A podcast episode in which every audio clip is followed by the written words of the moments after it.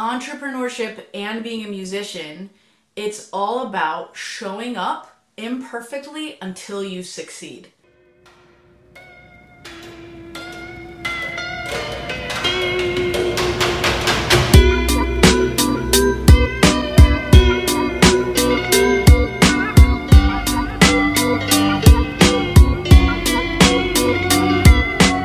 Welcome to the Wayfinder Show with Adam Lacey and Luis Hernandez, where guests discuss the why and how of making changes in their life that led them down a greater, more authentic path or allowed them to level up in some area of their life. Our goal is to dig deep and provide not only knowledge, but actionable advice to help you get from where you are to where you want to be. Come join us and find the way to your dream life.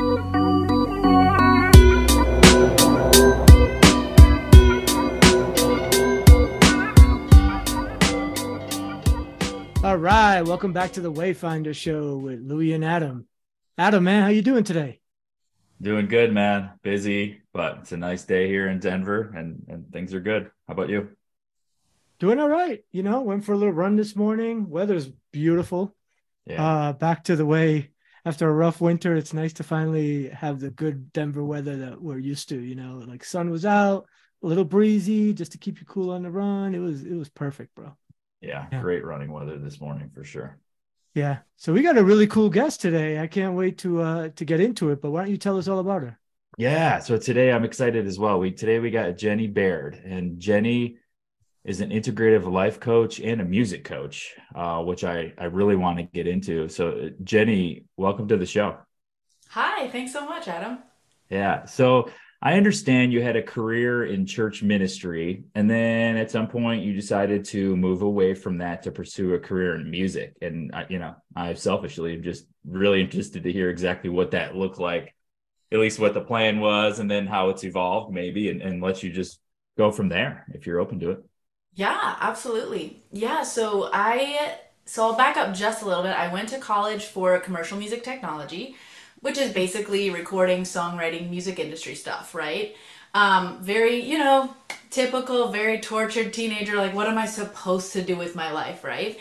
And I just knew that I loved singing and I loved songwriting. And, you know, back in the uh, early 2000s, I heard some songwriters, some Christian songwriters at the time, and I was like, I could do that. I could write songs. So my whole goal from like 16 years old all the way through after college was like, I will be Taylor Swift. That was kind of my goal.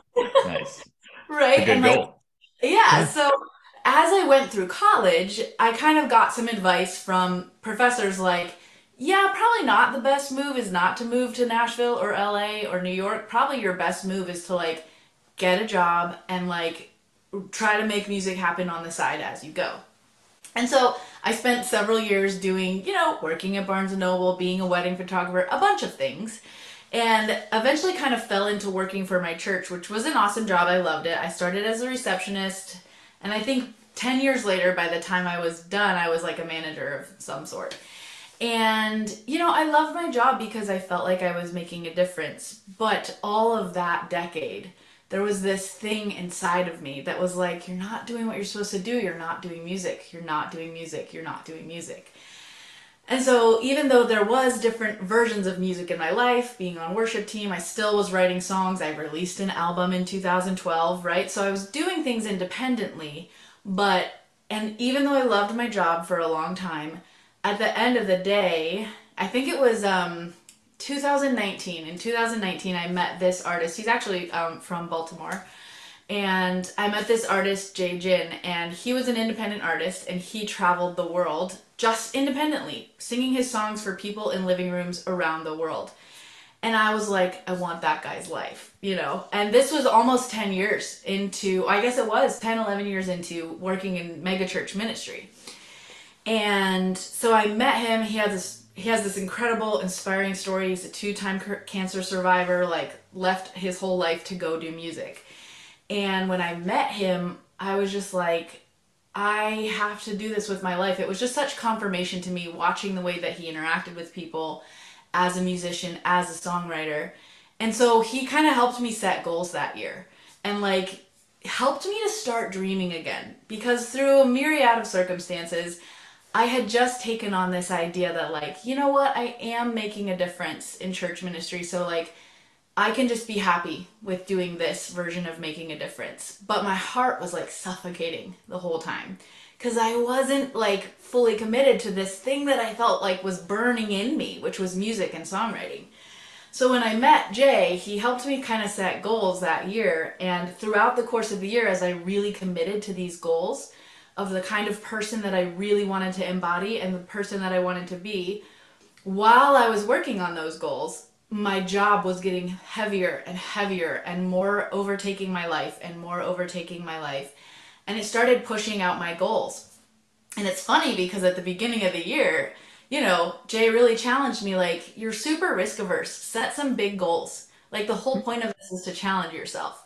And so I went through this whole thing of like these this feels scary to dream again and to set big goals, but I really landed on no, these goals are like what I'm called to do, you know? Mm.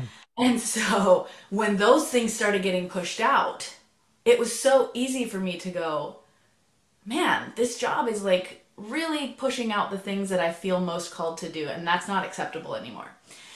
So in the summer of 2019, with much prayer and tears and torment, I told my boss that I like wanted to quit and I needed to like go do music.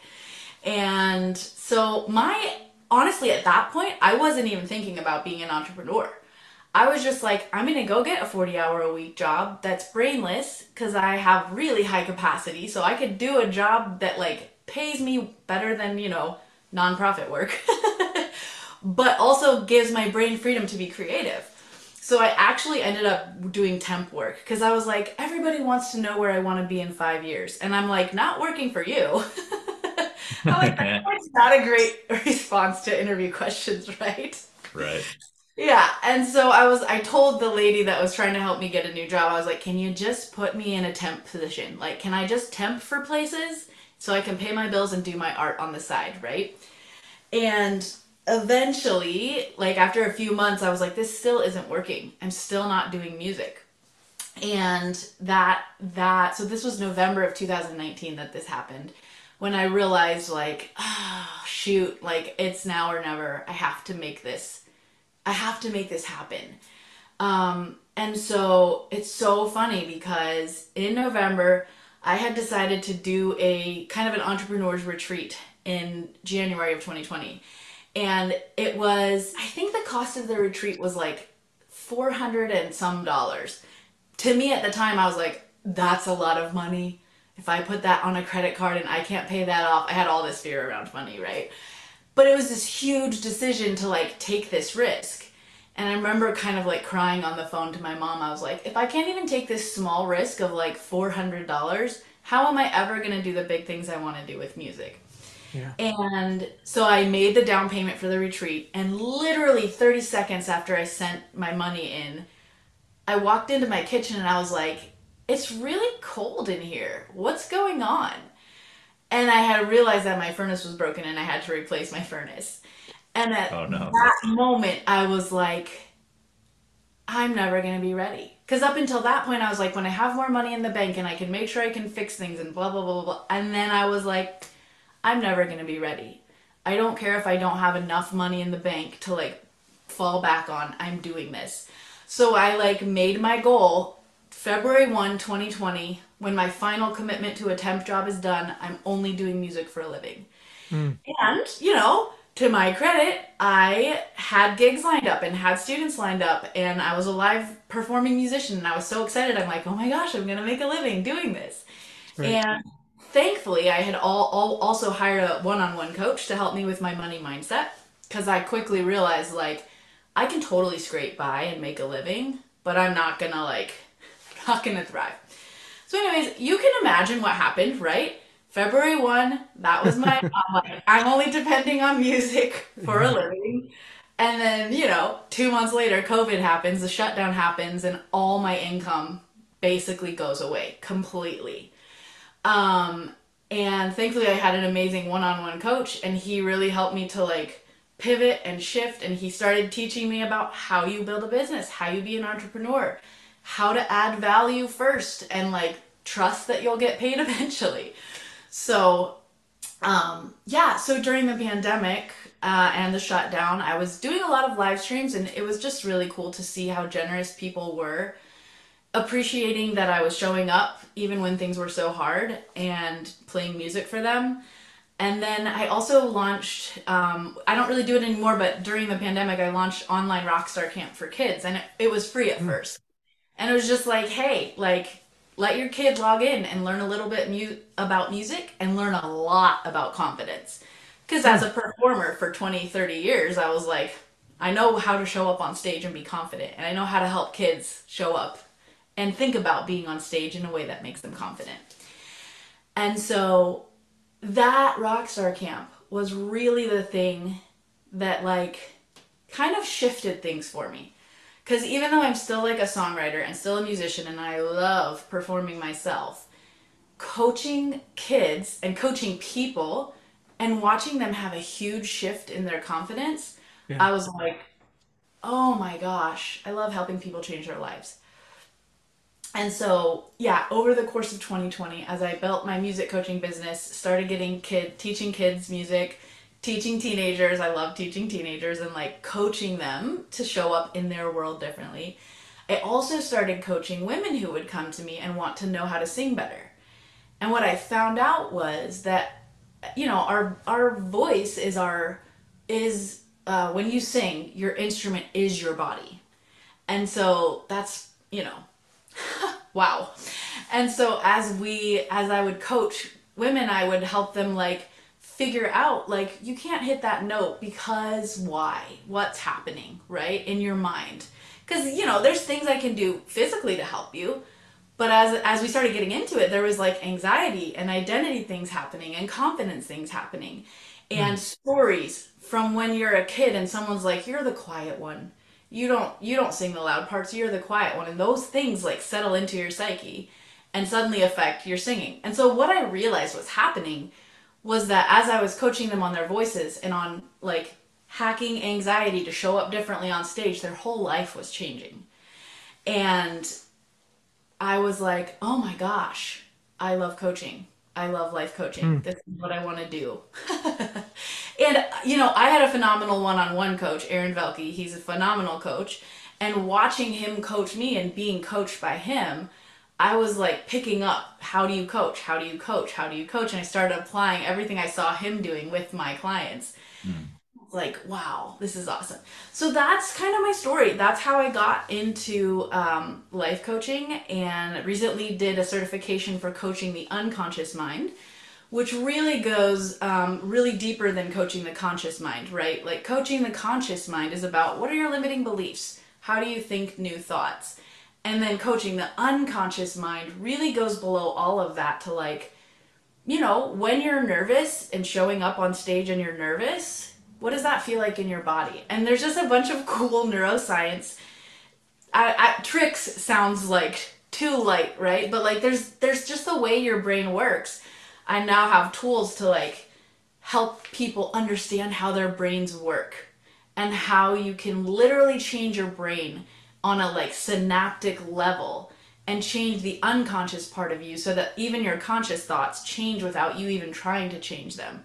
Because your unconscious mind has changed on such a like a deep level that it changes your life. And you know it was a 3 months course and I feel like a different person hmm. just from coaching other people and using the tools on myself. Like my anxiety about money it's basically non-existent which is so insane to me because that's been the biggest theme of the last three years of being an entrepreneur like what about money what about money and you Yeah. probably can't see it but i'm like rocking right now right so so yeah that's like where i've been and where i am at the moment and it's it's super cool yeah Yeah, that's very interesting. So obviously we want to dig way more into the coaching stuff, but just curious, are you still doing anything with music coaching as well, or have you moved away from that completely for now?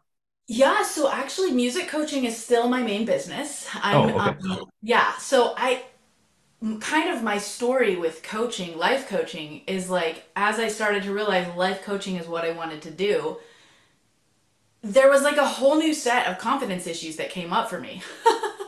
Because I was like, I know how to build a, bu- a, a business doing music coaching.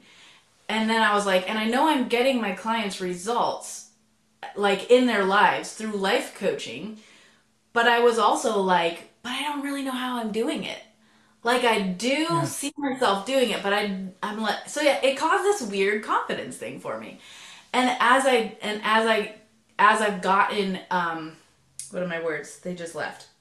Certified in uh, coaching the unconscious mind, I'm like, "Oh, that's what's happening in my clients' brains when I was doing these things. This is why it worked." And so now with the set of tools that I have, they're literally like, this is the way human brains change, and this is how you do it intentionally. And so now I'm like, yeah, I can help anybody with almost anything. So there's just like a, a different confidence um, as I'm going into now building a life coaching business with a different mindset, you know? And so, so yeah, I have both going pretty strongly still. Wow.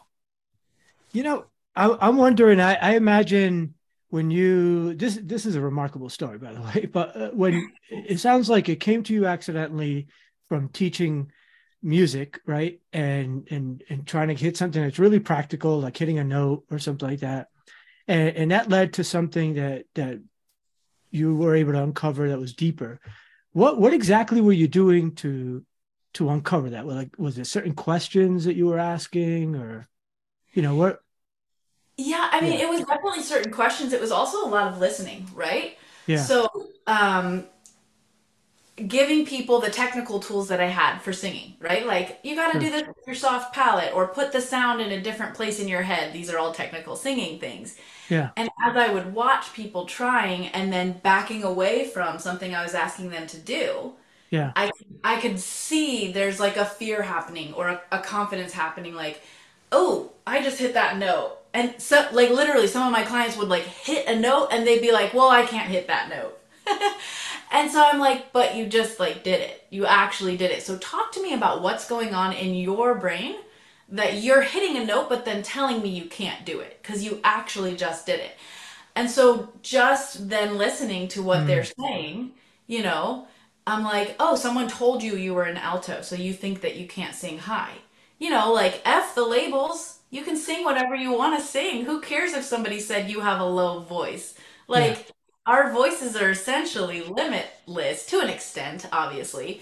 But, you know, just hearing things that people said, well, I'm not allowed to do that because I'm this kind of person or I'm this kind of singer and me being a essentially a professional singer going well i have all the same limitations as you i just know how to overcome them and of course as a songwriter you know who wants to be taylor swift right? I'm constantly comparing myself to everyone else for 20 years going why don't i write like them? Why don't i sound like them? Why don't i you know? And for me i have a personal relationship with god i feel like. And so i would talk to god about it. I'd be like well, why why didn't you give me her voice? Or why blah blah blah blah? And I just remember so clearly one time feeling this impressed on my heart like your voice is meant to reach someone that that person's voice isn't going to and vice versa. So like it's not about you writing being a different person or being a different voice or being a different writer. Like your voice is meant for specific people. So show up in your voice with your writing and trust that it's enough. And so I have no idea why I said that. I think I got off of your question, but no, no, that's great. That's great. So, so you got you you'd asked these people essentially to elaborate on what was going through their heads, right? And that would help clarify a few things, I imagine, at that point. yeah, so like And it, what, you know, what makes you say that you can't do it? And then they would tell me like, well, so and so said that this or so and so said that. And I would be able to like bring a different perspective, right? Like, well, looking back now from where you are now, what do you think about that? Do you think that's actually true about you? Is that who you really are? Because so many of the stories that we take on are given to us by other people, well meaning or not well meaning, right? And sometimes those stories get like piled on and caked on until we have those stories as our identities rather than like, well, who I am inside is like this wild person that loves shouting and singing on stage. But I'm in this quiet shell because somebody once told me that I'm the quiet one mm, instead of, you know, or I remember one, you know, one person said to me like, everybody says I'm the quiet person in the group, but like I don't feel that way inside. Like, so how do I show up as like the way I feel that I am inside, right? And so, you know, it's digging into the stories that are happening in everybody's in everyone's minds about who they are and how they show up.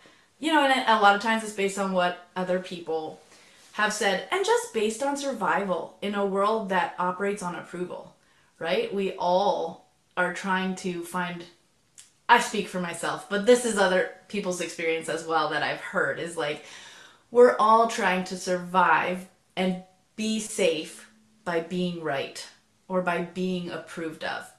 I mean, that's my experience as a woman in the larger culture and especially being in church culture for so long.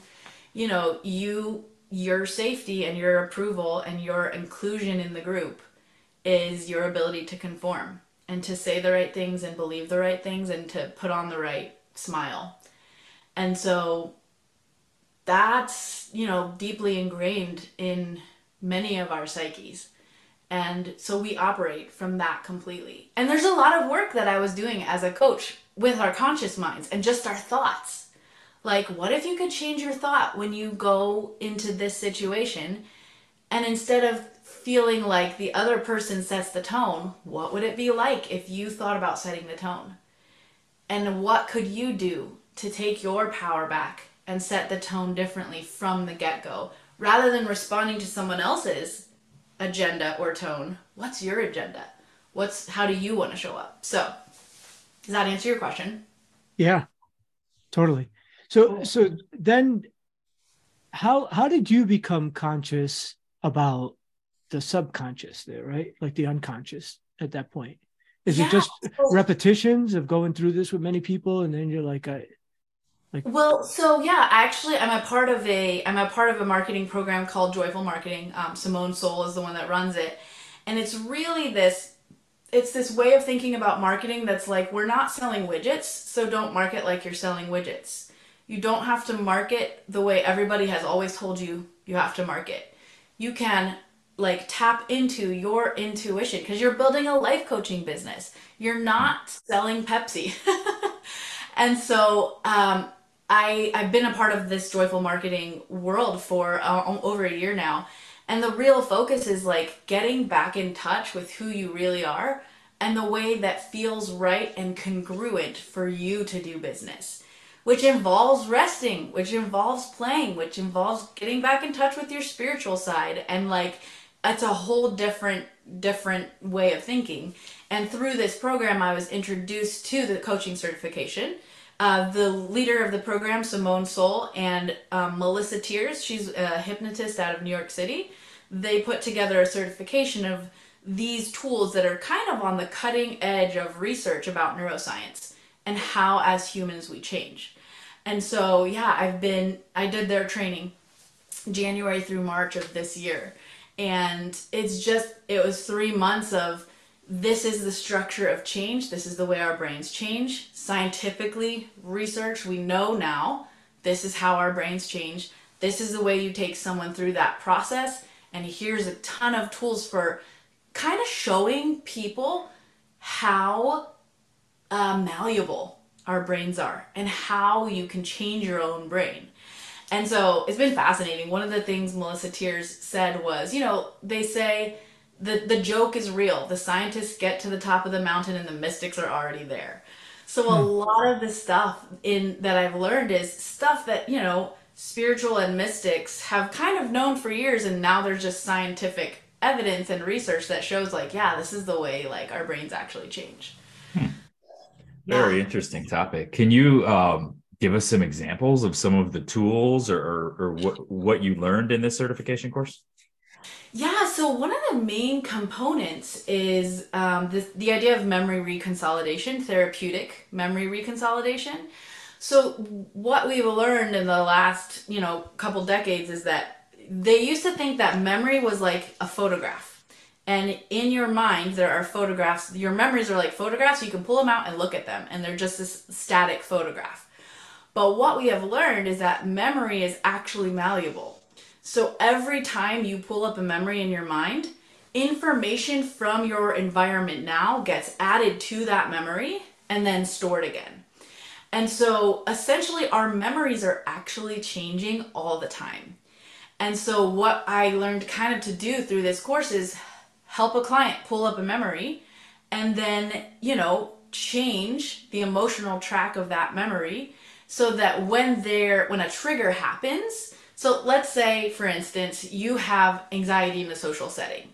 What I would do with you is say, "Well, tell me the last time you were in a social setting." And like, what did that feel like to you?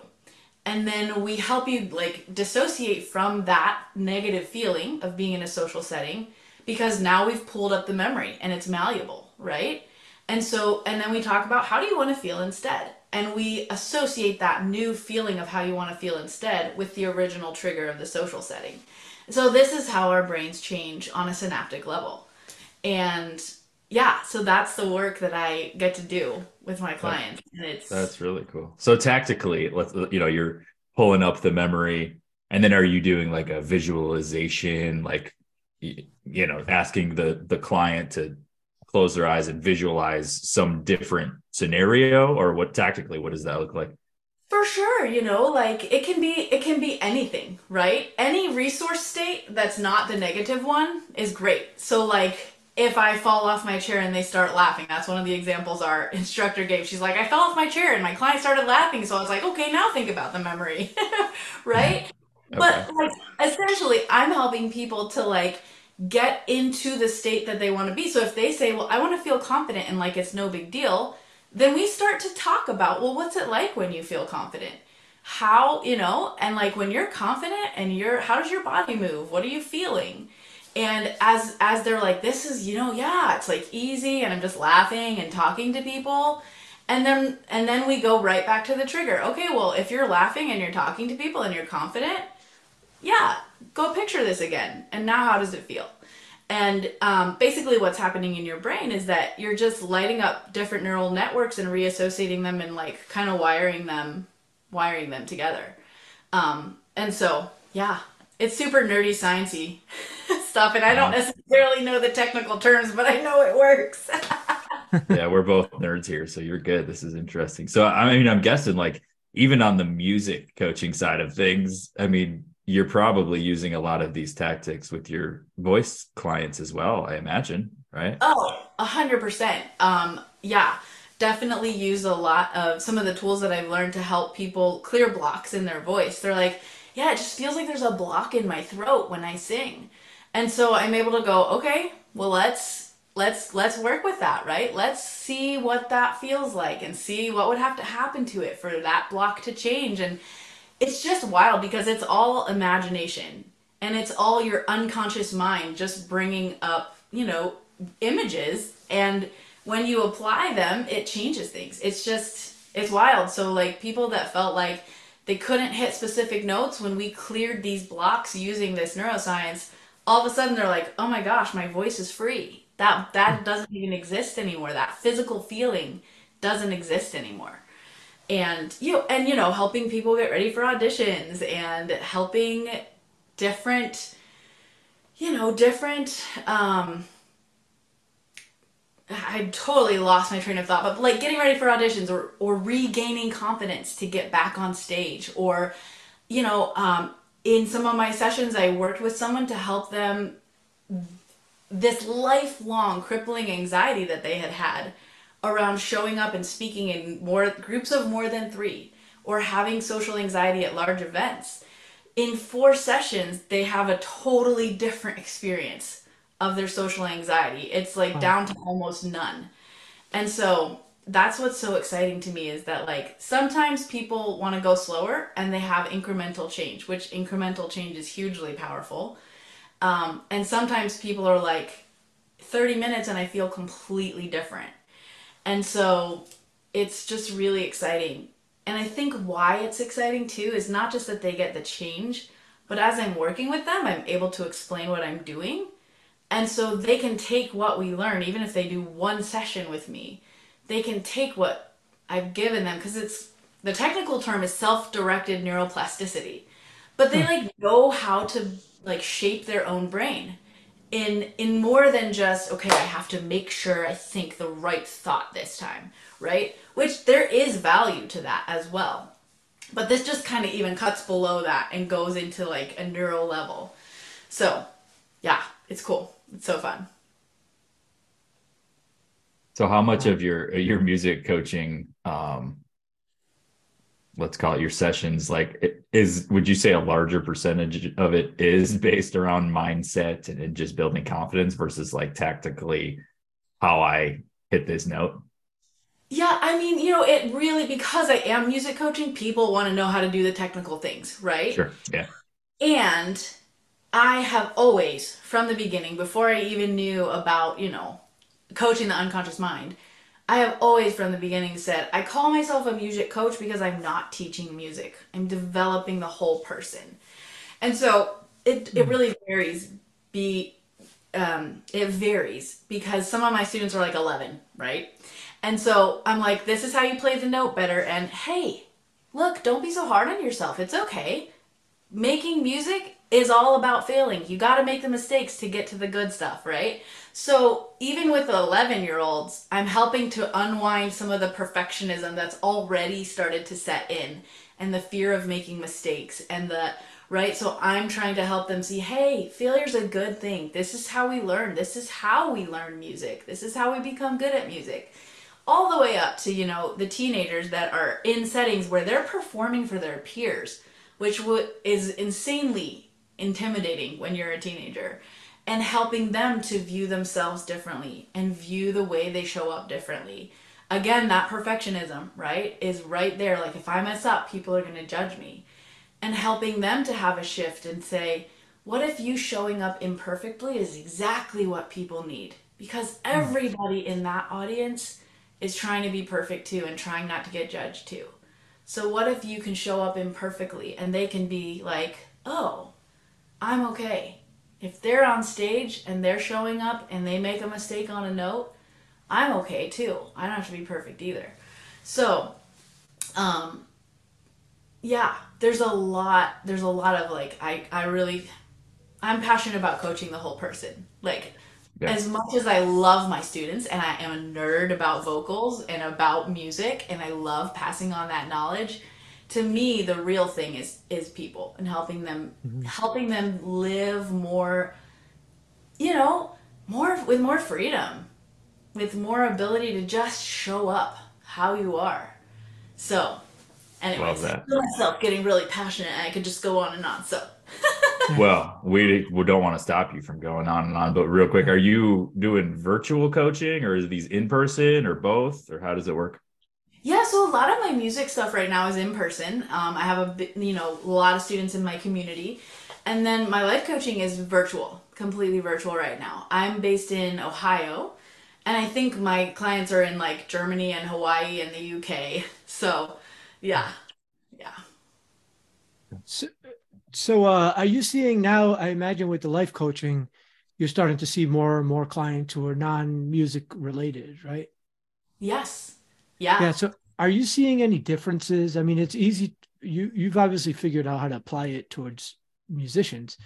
Uh, are you seeing any big differences with with uh, the coaching you have to do for somebody who is an entrepreneur or wants to be an entrepreneur or or, or whatever it is in life, right? Uh, versus versus that, or is it pretty much the same kind of thing? You know what? If I was doing something other than music coaching, I feel like I might see some differences but the way you have to like create nervous system safety for yourself as a musician is identical to entrepreneurship, right? Because yeah.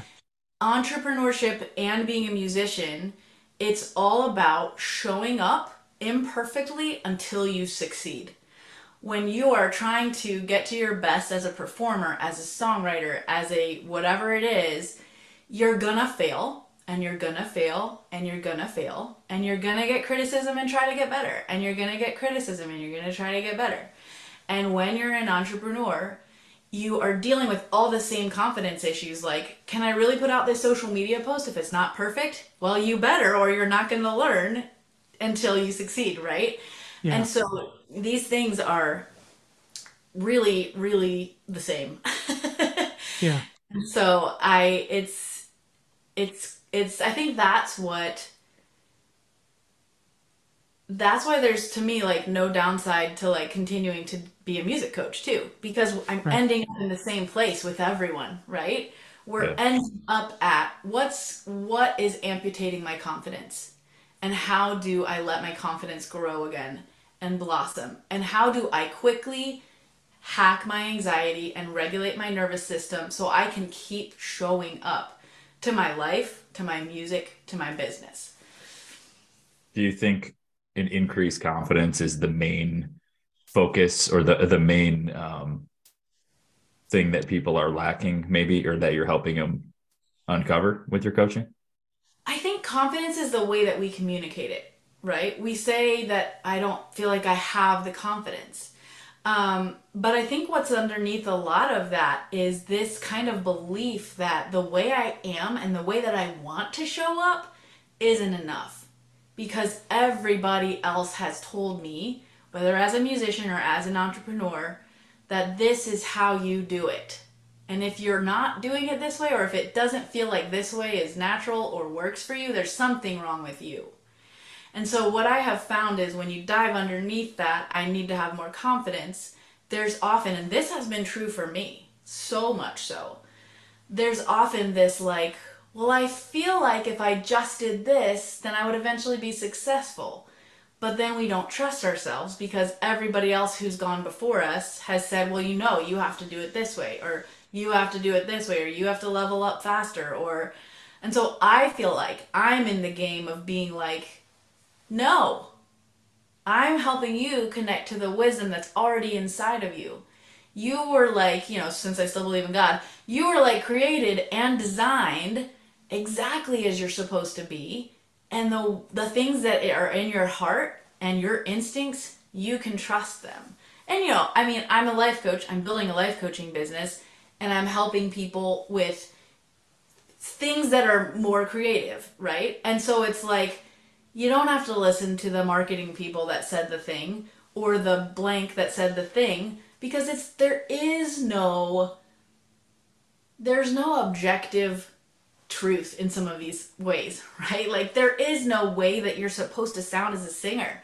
I don't want to make you sound like so and so. I want to make you sound like you. Your voice and your heart and who you are is the gift to the world. It's not something you produce. It's not it's you, right? So that confidence is the symptom of not understanding that we are the potent thing.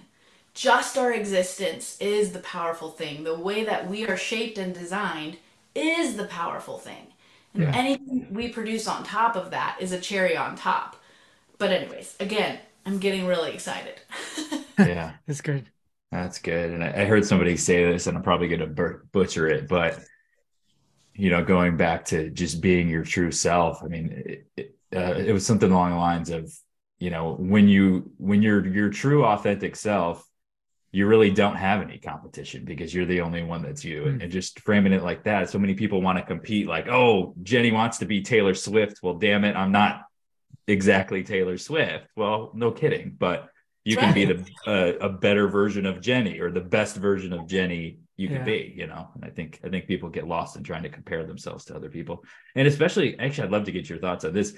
I think it's Yeah. especially true for introverts, you know, because we see so many people in social media and like they're all extroverts, right? Oh, and, Oh, yeah. and so extroverts are like, well, this is how I did it, and this is how I did it. And everyone's like, oh man, well, I got to be out there making videos every day, I guess. And it's like, well, no, you don't have to do that. Just because those 10 people that happen to be doing that are doing that doesn't mean that you have to do that. Do you feel like there's any truth to that, like with introvert, extrovert type of thing? Well, 100%, right? Like, I think I actually, I was on a call with somebody and we were talking about like introversion versus extroversion and like feeling like we had to compensate for the fact that when we want to walk into a room, we just want to observe and be quiet, right? And I think the words that came out of my mouth, which I, I thought were brilliant, so I'm like, oh, something channeled through me at that moment because like that was brilliant. But the words that came out of my mouth were like, what if our quietness is a gift to a world that is racing so fast that they can't even hear their own thoughts, right? Mm. And so, like, one of the concepts I've really been leaning into and been introduced to in the marketing program that I'm in, Joyful Marketing, is this idea that like your energy in how you show up is going to be more potent and more powerful even than the words that you say. So to your Mm-hmm. point, Adam, if you're like showing up in a way that isn't congruent with who you are, that's going to come through. Even if you're making 10 videos a week and putting on this face that you think you're supposed to put on, your energy, that incongruent energy is going to show up. So I feel like you're totally right. It's like whatever you do, let it be the energy be congruent. So if you feel like your thing is I post a picture of a plant and I post a poem that I wrote and I say PS, this is my business and I'd love you to hop on board. That's going to be more powerful, you know, screw the algorithm because it's about energy. And that's like what I'm leaning into and trust falling into myself right now. I'm like, how do I show up in a congruent energy and not watch my stats and trust that when I show up as me congruently, that that's going to magnetically attract other people that need back to the point of what I heard when I was, you know, a tormented songwriter. I'm still a tormented songwriter, let's be honest. But you know, your voice is meant for somebody. And when you speak with your voice, they will hear you. They will find you. So. I would guess that you wouldn't be an effective songwriter if you weren't tormented, right? You kind of have to. but you know, Jenny, I got to. Um, I, I, I'm fascinated by this topic, but but it, I also think like it, it, it seems very obvious when you know what you want to do, where you want to be, right? Like when um, somebody comes to you for music coaching, it becomes obvious. They, they know they want to be better at music. And so, you know, it, it's obvious what they have to work on from there. What about when we backing off of that, when we don't know, like during that time that you were temping and getting lost and not realizing was that, how do you uncover that? Yeah. I mean, I think you're touching on a really big, a big, and this is just my opinion, but like Yeah. a big thing that a lot of us are stuck in, which is like, I've been doing the thing that I've been supposed to do Right. for a long time. Right. And I don't like know who I am. I remember when I first got out of ministry, which was intense all the time, and I finally was sitting at a desk in a temp office doing data entry, listening to poetry and listening to different podcasts and stuff, and I was just like, I don't know who I am. For so long, I have just been what everybody else needs me to be Yeah. and like what do i even like? Who do i who am i even? I knew that i had this passion for music. That was always there. But the rest of it i was like and of course the question i had asked myself over and over and over and over and over again for i don't know 34 years old is when i decided to make this shift right? The question that i had asked myself my entire life is what should i do and I remember, and this is just my experience, right? So people can take it or leave it, but like I remember saying to myself, I'm not asking that question anymore. I'm asking myself, what do I want to do? Or what do I feel compelled by spirit to do? Right? And so, you know, and that's hard at first. You're like, I don't, how do I even figure out what I want? Like, I, I don't know. And, you know, one of the questions that I've like adopted from different from my instructors and different people is like if you had a magic wand right hmm. now and you waved that magic wand and you could have anything you wanted to eat. You know i do this with with one of my you know one of my cousins who's like whatever you want it's fine it's fine. I'm like no if i had a magic wand and i could wave it right now what would you want to eat right now? You know and we're like korean fried chicken. Okay let's fry up some chicken right? Set off all the smoke alarms whatever but this is the thing, right? It's when it's it's starting to get back in touch with who we actually are at our core. Instead of all the things that we're always doing because we're supposed to.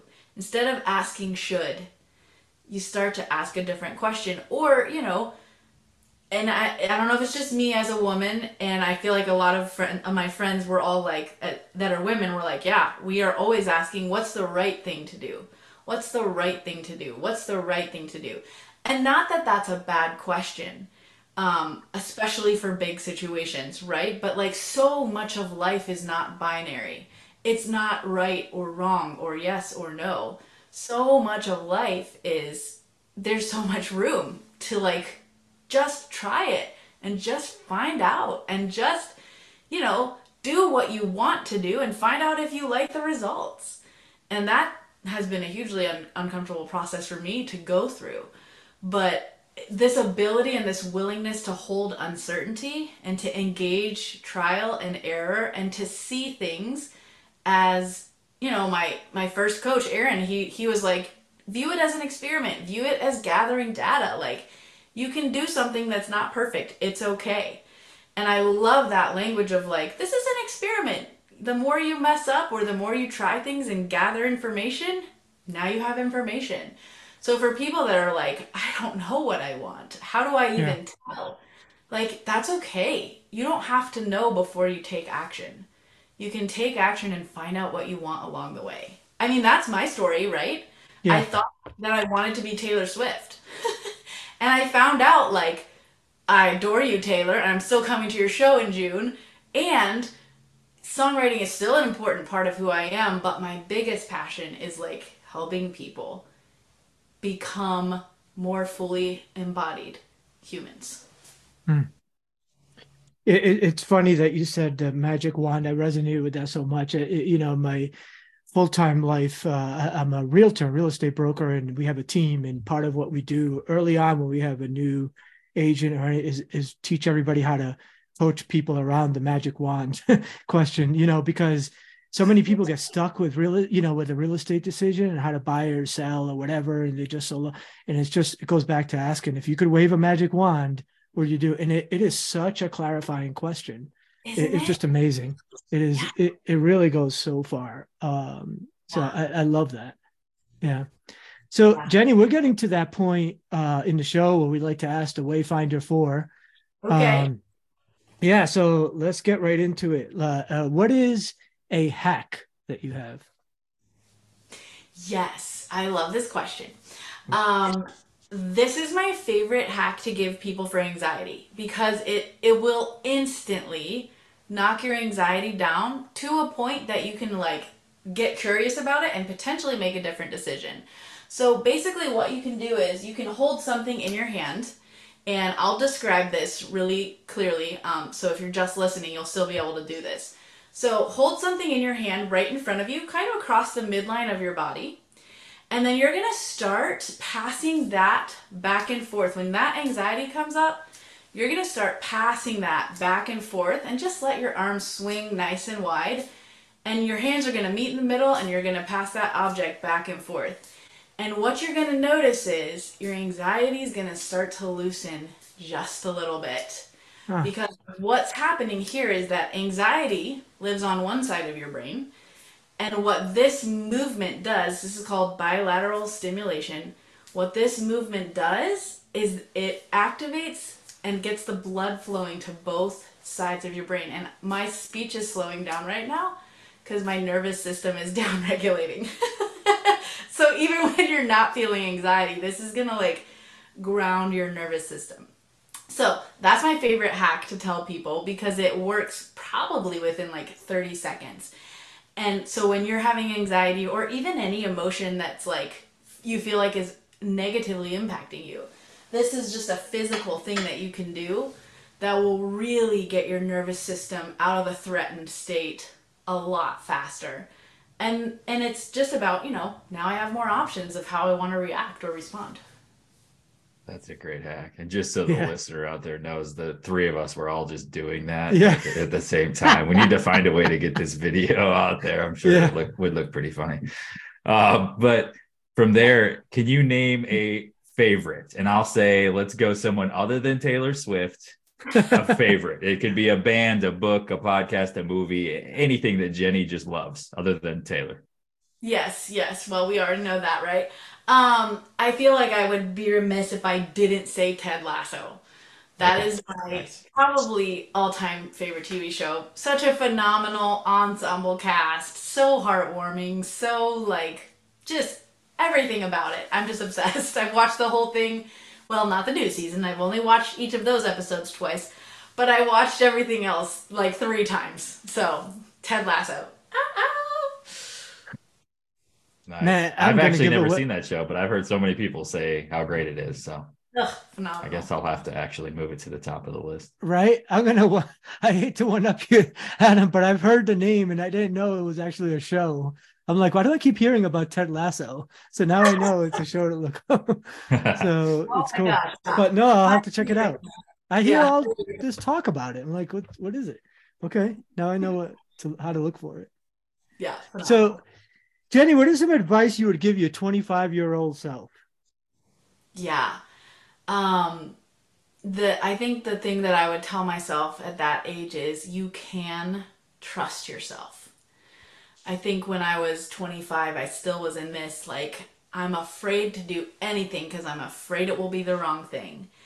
And so just whispering in my own ear, you can trust yourself. You can trust your heart. Just do the thing. Let it be messy. You can trust yourself. I love that. Yeah. So, what holds people back from being happy? Mm. This is such a good question. Um,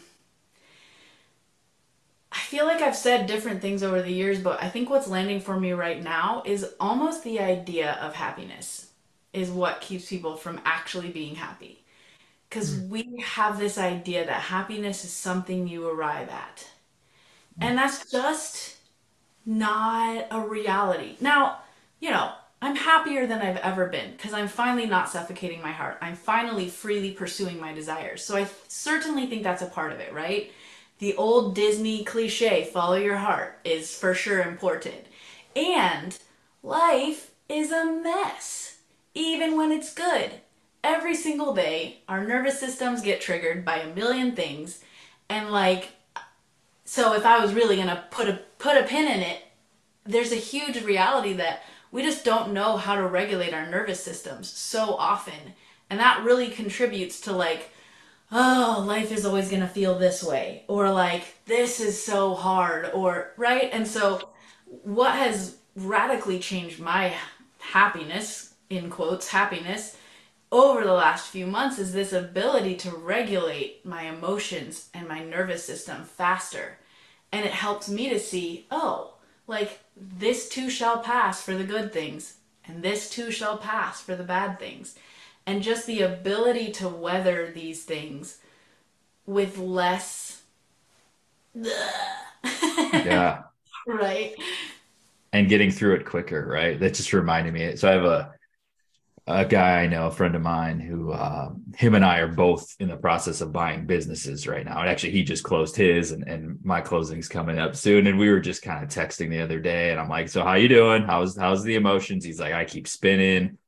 Out of control. I'm worried I'm not going to hit revenue numbers. I'm worried this and that. And I was like, okay, well, then what happens? He's like, well, eventually I get back to the like it, everything will work out. I was like, yeah, like why don't we just go right there? Like why don't why don't you just catch yourself spinning and just stop doing that and realize you've already done this and just go right to the end where you realize, eh, I'll figure it out. Right. You Yeah, know? and and from a neurological standpoint, what you're saying is like when you're in this like state of it's gonna work out, it's gonna be fine, just keep going. Like that energy creates something different than the like, what's gonna happen energy. And you know, I've been there and go there still, like you're saying. But getting out of it faster is the great, great part. Yeah. Cool. Well, Jenny, um, this has been awesome. And so, you know, before we completely wrap up, if people want to get a hold of you or follow along, is there anywhere you can direct them to, whether they're music clients or life coaching clients, or they just just want more of you? Yeah, absolutely. So my website is just jennybaird.com. It's just my name, J E N N Y B A I R D.com. And then on social media, on mostly I'm on Instagram and Facebook, but Jenny Baird Music is kind of my handle on Instagram and Facebook. So I'm all over the interwebs. Come find me. All right.